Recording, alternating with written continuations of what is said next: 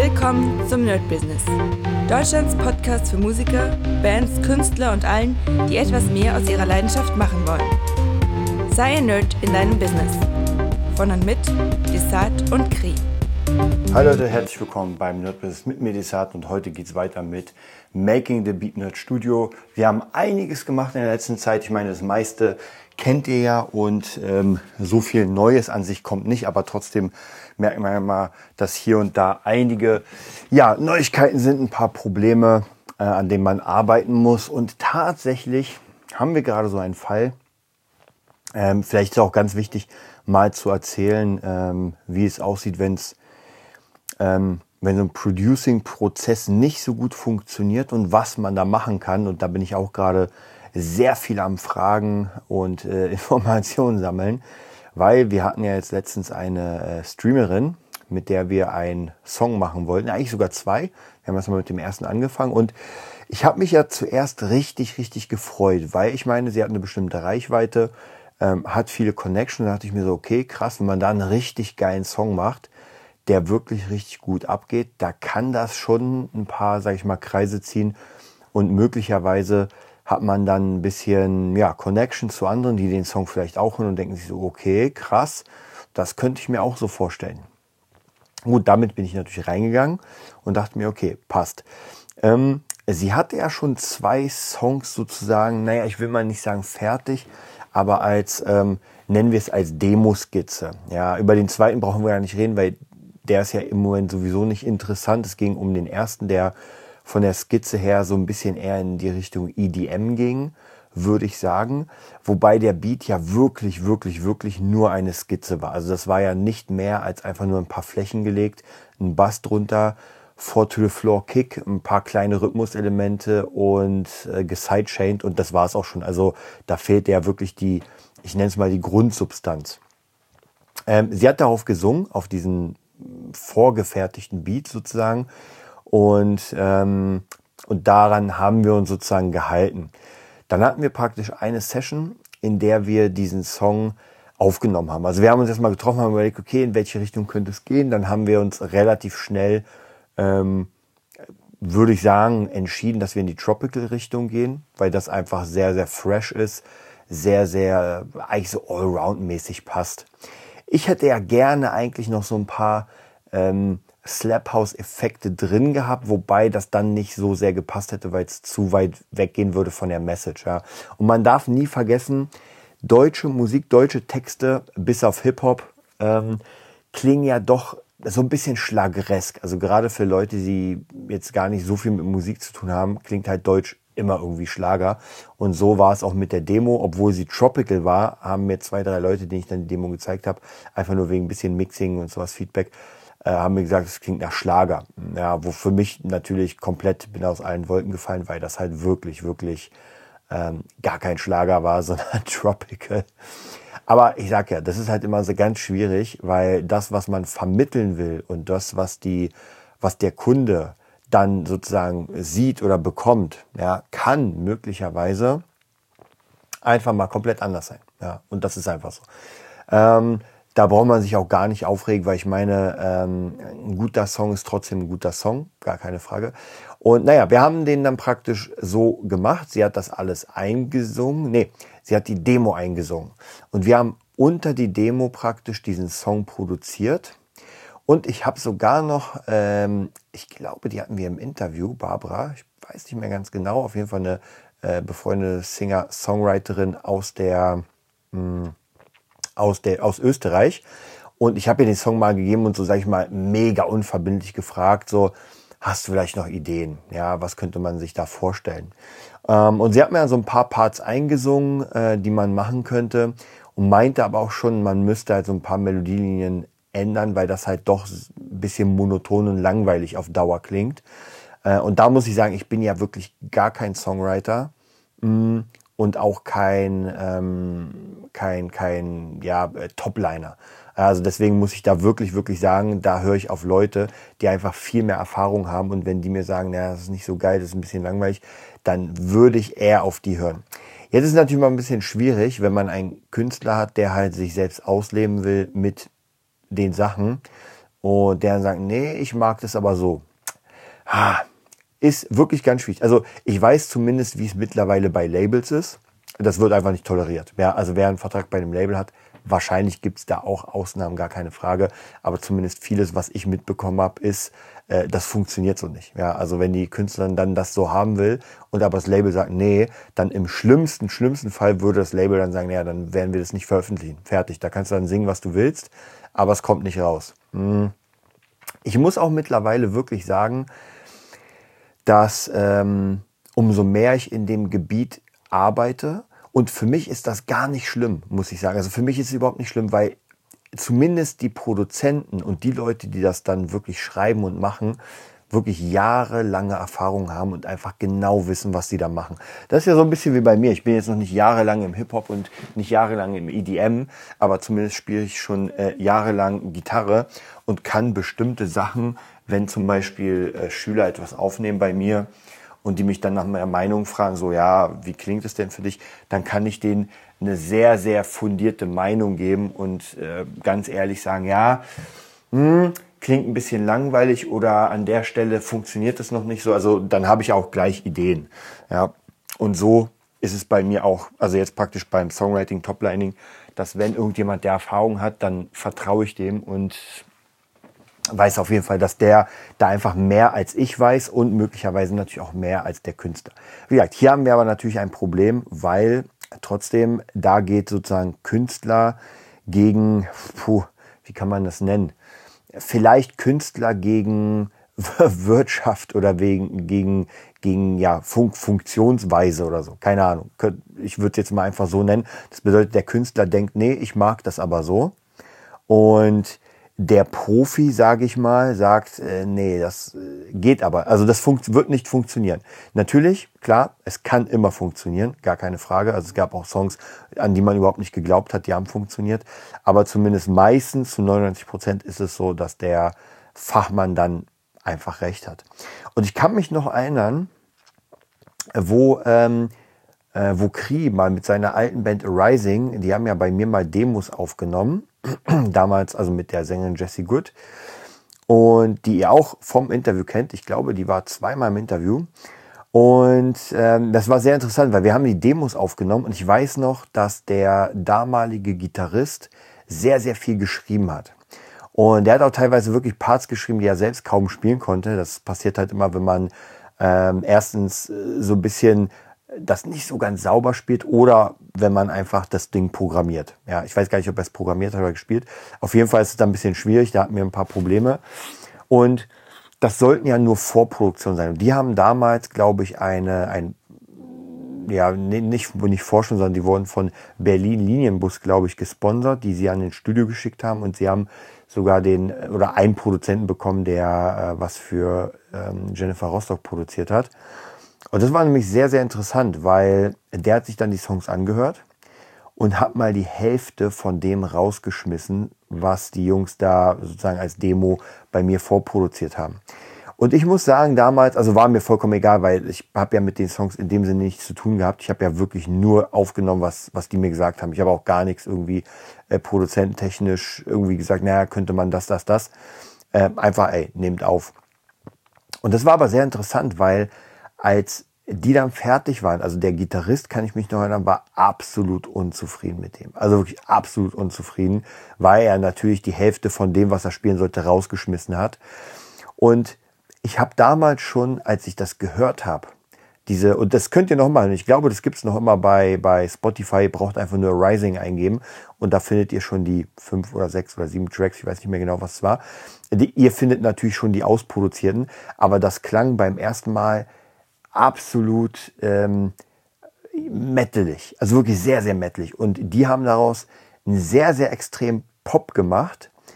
Ähm, und ich muss ganz ehrlich sagen, als ich das dann gehört habe, fand ich es viel, viel geiler. Also es war einfach aufgeräumter, es klang modern, es klang fresh. Also es war wirklich weit weg von diesem äh, Geschredder, was die Jungs davor gemacht haben. Also ich konnte mir auch nicht vorstellen, wie es danach klingt äh, wenn es dann im Studio ist. Aber es wurden Synthes reingebaut, es wurde wirklich alles sehr, sehr clean gemacht. Und alles, was irgendwie einfach nicht passte, alles, was irgendwie zu viel war, wurde einfach rausgeworfen. Und am Ende hatte man wirklich, ich glaube, live konnten die das nicht so spielen, weil es waren halt wirklich viele Synthes. Man hätte auf jeden Fall einen Sampler benutzen müssen. Aber es war am Ende besser. Ja, also da hat man wirklich gemerkt, da hat der als Produzent fungiert und hat erstmal die Songs nochmal neu aufgerollt. Nochmal. Und da muss ich wirklich sagen, ähm, dass das wieder ein Beispiel dafür war, dass da einfach, wenn jemand wirklich die Erfahrung hat und da wirklich lange, lange dabei ist und mittlerweile, wie gesagt, ich bin noch nicht so lange im Hip-Hop und so weiter Bereich, aber ich merke schon an dem, oder dadurch, dass ich ja oft im Studio arbeite, mir genau abschaue, was da gemacht wird, wie es gemacht wird und das versuche auch zu Hause zu kopieren, merke ich auch schon, was die Quintessenz des Ganzen ist. Und naja, lange Rede, kurzer Sinn. Wir machen wieder einen Schwenk zu unserem Projekt hier mit der Streamerin. Und da ist das jetzt im Moment relativ ähnlich. Also ich bin gespannt, was ich euch in den nächsten Wochen erzählen werde. Ich habe keine Ahnung, wohin die Reise geht, weil im Moment sind wir so ein kleines bisschen festgefahren, denn ähm, sie hat dann später auf den Tropical gesungen. Ja, sie hat von der ähm, von der Songwriterin, glaube ich, also wenn dann nur ganz wenig benutzt. Ja, ich glaube gar nicht, wenn dann ganz wenig. Und ich muss ganz ehrlich sagen, die Songwriterin hatte ein paar Ideen, vielleicht nicht alle, vielleicht nicht alle, aber ein paar Ideen waren schon sehr, sehr cool. Also ich kann mich noch erinnern, dass sie auf jeden Fall beim Refrain, der Refrain ist so ein bisschen singsangmäßig im Moment, deswegen wirkt es auch so ein bisschen schlageresk. Und im Refrain hat sie so ein bisschen mehr Schnelligkeit und Power reingebracht, ein bisschen mehr Rhythmus. Und das hat dem sehr, sehr gut getan. Mhm. Und ja, aber das hat der, äh, der Künstlerin also einfach nicht gefallen. Also dieser Style hat ihr, glaube ich, nicht gefallen, die Instrumente haben mir nicht gefallen und sie hat uns dann immer wieder so bestimmte ähm, äh, Referenzen geschickt oder ge gebracht, die halt einfach komplett anders sind als das, was wir da machen. Also ihre Referenzen kamen sehr viel aus dem K-Pop und der K-Pop ist halt sehr, sehr rhythmisch und er ist sehr, sehr fröhlich. Und ihr Song ist einfach in der, zumindest in der Strophe, ist der einfach ein bisschen trauriger. Er ist nicht traurig, aber ein bisschen trauriger. Und dadurch, dass es sehr lang gehaltene Linien sind, ist es da schwierig, eine Dynamik aufzubauen. Bei diesen K-Pop-Sachen ist einfach, keine Ahnung, anhand, alleine wegen der Sprache ist das alles so ein bisschen lockerer, flockig. Alles ist irgendwie so ein bisschen Bubblegum-Sonnenschein. Und das ist natürlich schwierig, in den Track reinzukriegen, der doch so ein bisschen melodramatischer ist.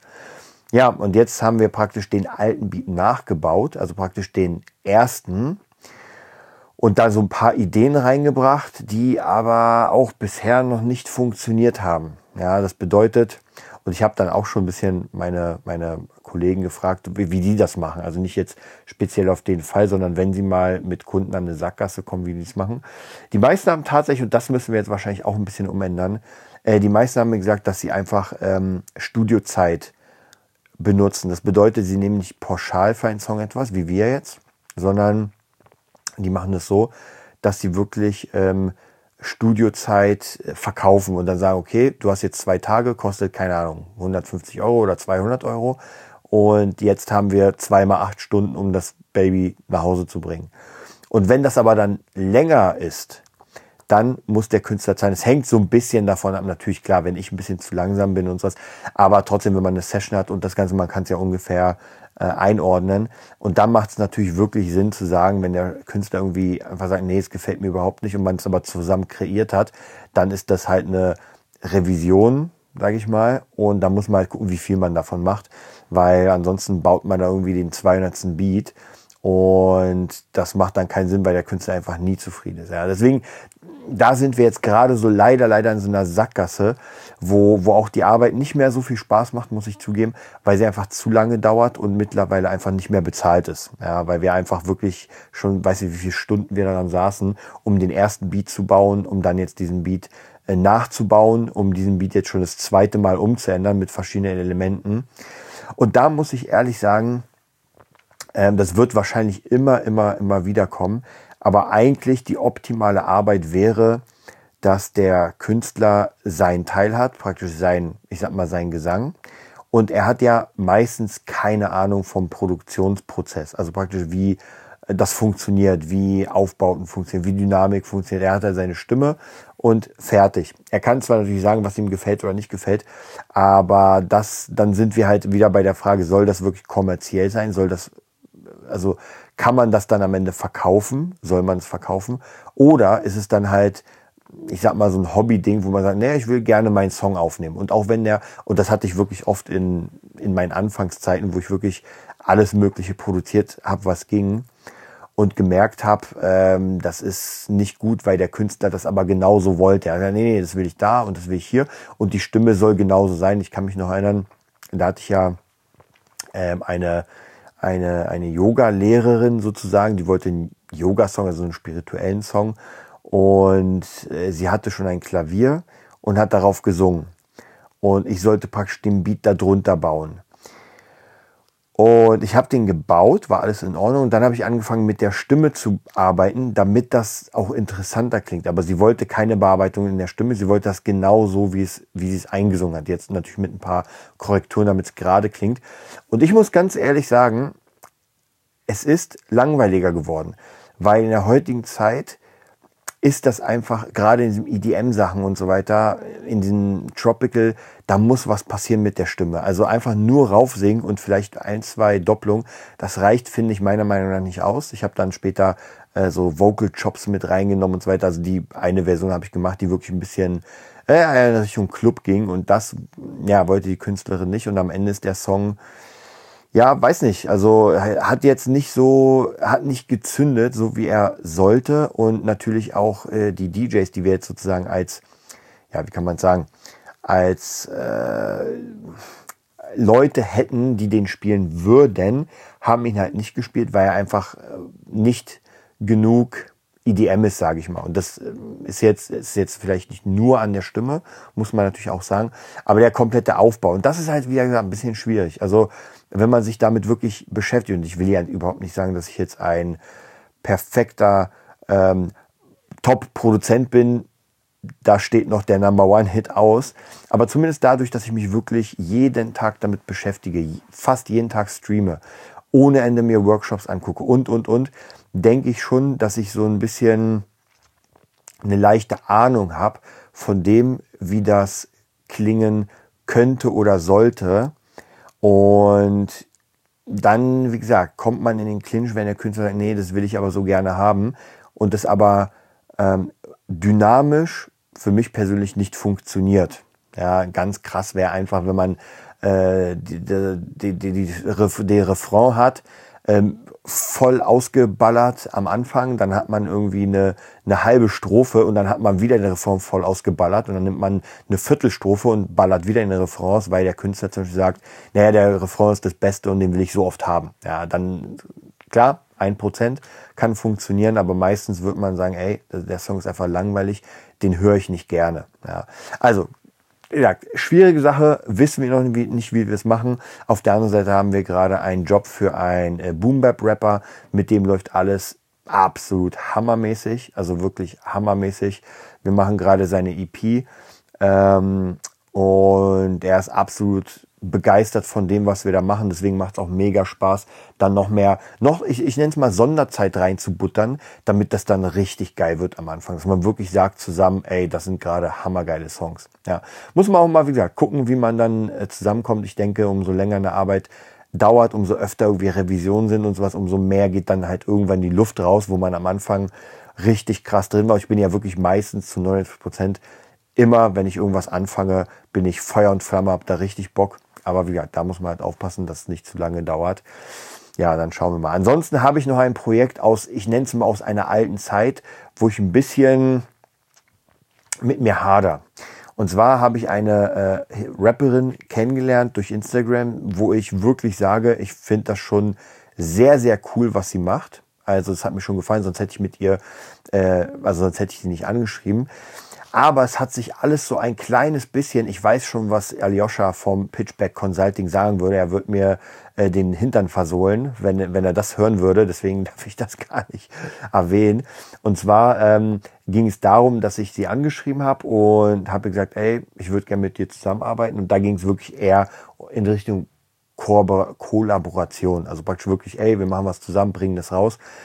Werde ich Stand jetzt nicht mehr machen weil es muss alles bezahlt werden. Außer es ist wirklich, wirklich jemand, wo ich sage, okay, das kann schon was Krasses werden, aber dann muss die Person wirklich auch schon, ich sag mal, weiß nicht, 10.000 Follower haben oder eigentlich sogar noch mehr. Ja, eigentlich, eigentlich müssen es äh, mindestens 50.000 Spotify Plays sein, weil sonst macht es keinen Sinn. Also dann kann man einen Track rausballen, es hören genau 20 Leute und äh, dann verpufft es, egal wie gut der ist und das macht dann einfach keinen Spaß. Also da, da mache ich lieber Beats dann und verkaufe die. Und mit der Künstlerin äh, hat sich das irgendwie so ich habe ihr immer wieder neue Beats geschickt und sie hat gefragt und irgendwie mir nichts, dir nichts, sind wir auf einmal gelandet, dass wir jetzt eine EP zusammen machen. Ja, und zwar äh, komplett, ich sag mal, kostenlos. Und das ist natürlich sehr, sehr schwierig, gerade weil jetzt im Moment, äh, wer ja hier regelmäßig zuhört, meine Zeit doch schon sehr, sehr begrenzt ist. Also es sind tausend und eine Ideen gerade am Start von Sample Packs bis Kurse und, und, und, und, und. Da muss ich mal gucken. Und jetzt das umsonst zu machen, hm, und besonders eine EP, also ein Song kann man nochmal, ich sag mal, schnell reinquetschen und eine EP ist halt schon schwierig. Also ich bin mir noch nicht sicher. Ähm, ich werde mal das so machen, dass ich wahrscheinlich das als äh, Kurs dann rausbringe. Also das heißt praktisch, ich werde äh, diese, dieses Projekt, zumindest erstmal ein Song, also man muss sich einen Song machen, werde ich als Kurs reinmachen, damit es nicht ganz, ich sag mal in Klammern, umsonst ist, weil auch hier, wenn die, nehmen wir die EPs draußen, dann ist halt noch die große, große Frage der Vermarktung. Und ähm, ja, wenn halt keiner das irgendwie hört oder wenn es nicht rausballert, dann ist das wieder eine Sache, die man produziert hat, die halt, ja, wo man sich Mühe gegeben hat und nichts, nichts passiert. Ist, wie gesagt, ist immer ein bisschen schwierig, da muss man mal extrem aufpassen, damit man nicht ähm, ja, zu viel von sowas macht. War ein, ähm, ja, hat sich halt irgendwie so, wie soll ich sagen, man muss da wirklich aufpassen. Also man muss wirklich aufpassen, dass man nicht auf einmal merkt, so, ey, ich mache gerade fünf Alben und die sind einfach nur aus Kooperationsgründen. Ich weiß ja noch, ich habe ja mit ähm, Miss Chemist, ist auch schon eine Weile her, ist glaube ich sogar eineinhalb Jahre oder sowas her, haben wir auch drei Songs gemacht. Und ja, ist nichts wirklich daraus geworden. Also ich müsste mal gucken, ob die überhaupt über die 5000 Streams gekommen sind. Und sogar 5000 Streams sind ja äh, lächerlich wenig. Also gerade wenn man wirklich das äh, Produzieren ernsthaft betreiben will, das sind ja alles so, ich nenne es mal, das ist, das ist hobbymäßig. Also da braucht man auch gar nicht drüber reden. Aber wie gesagt, da geht es halt darum, wenn die Künstler keine ähm, keine Reichweiten haben, dann ja, macht es halt nicht so viel Sinn. Klar kann man das, also wenn man wirklich für einen Künstler, wenn man wirklich sagt, okay, den glaube ich, ja, da könnte ich es mir vorstellen, dann macht das schon Sinn, was ich sag mal in Klammern umsonst zu machen als Kooperation, gar keine Frage. Äh, aber da muss man auch höllisch aufpassen, dass man wirklich auch mit einem Künstler arbeitet, äh, wo das vielleicht was bringt. Ja, mittler, also im Moment ist es bei mir nicht so. Im Moment will ich eigentlich äh, solche Sachen nicht haben, weil ich einfach Geld machen muss und das Ganze aufbauen. Und da macht es einfach keinen Sinn. Also Referenzen habe ich ja mittlerweile auch durch das äh, Studio äh, genug. Und das, wie gesagt, also bevor ich das machen würde, würde ich einfach Beats bauen und die dann direkt sozusagen verticken an die Kunden, die ich habe. Naja, wir schauen mal. Ich werde euch auf jeden Fall da äh, weiter informieren. Im Moment ist es halt so ein bisschen so ein Malstrom wo wir gucken müssen, wie wir rauskommen. Ansonsten sieht's ganz gut aus. Wir haben viel zu tun. Äh, wie gesagt, mit denen, die Projekte sind ja trotzdem da, sind auch bezahlt Projekte. Mhm. Und äh, dann haben wir natürlich noch äh, Aussicht auf Hörbuchprojekte, Aussicht auf Voice-Over-Projekte. Vielleicht nehmen wir noch in unserem Portfolio äh, Podcasts auf. Wir müssen mal gucken. Es hängt so ein bisschen auch davon ab, wirtschaftlich, wie die Lage ist, weil wenn jetzt auf einmal alles teurer wird und ich habe euch ja letztens gesagt, wenn die Künstler nicht mehr fähig sind, irgendwas zu zahlen, dann wird man meistens eher nur Hobbyleute finden, die sagen, ey, ich habe einen Job und ich habe aber Bock, das irgendwie selbst zu verwirklichen. Aber die großen, also die großen bleiben sowieso. Aber es kann sein, dass dann die mittleren Künstler einfach kein Geld mehr haben und sagen, ey, kann ich mir gar nicht leisten. Und dann muss man doch vielleicht gucken, ob man eine andere Sparte ja, sich anguckt. Das soll es gewesen sein. Heute mal ein bisschen eine längere Folge muss auch mal sein. Und ich freue mich sehr, sehr auf die nächste Woche, wenn ich euch dann erzähle, was so passiert ist. Jetzt am Wochenende, Freitag, Samstag wird wieder mit Boss Taurus gespielt. Das heißt, äh, da werde ich wahrscheinlich im Bus wieder ganz viel Mixing-Videos reinziehen. Dann am 1. Juli kommt nicht nur die, äh, das Staffelfinale von Stranger Things, sondern auch die Masterclass von ähm, Mark Ronson, da bin ich mega, mega gespannt und das meine ich. Also ich ziehe mir die ganze Zeit diese Sachen rein von Timbaland, von Kaigo, von ähm, äh, Ferrycorn, Korsten, also wirklich die krassesten Leute überhaupt, die produzieren. Ähm, und das macht was mit einem. Und wenn dann der Künstler sich gar nicht damit befasst, also wirklich überhaupt nicht, dann ist es halt immer so ein bisschen schwierig, wenn der Künstler dann sagt, nee, nee, das will ich so und so. Und man denkt sich, ey, das, ah, hätte das Mark Ronson so gemacht? Wahrscheinlich nicht. Naja, wir schauen mal. Habt eine schöne Woche und bis zum Wochenende. Das war die neueste Folge vom Nerd Business Podcast. Wir hoffen, es hat dir gefallen und bitten dich darum, uns eine 5-Sterne-Bewertung bei iTunes zu geben. Vier Sterne werden bei iTunes schon abgestraft. Also gib dem Podcast bitte die 5-Sterne-Bewertung und teile uns auf Facebook, Instagram und schicke ihn an deine Freunde. Wir leben davon, dass du uns hilfst, unsere Message zu verbreiten. Wir danken dir vom ganzen Herzen dafür.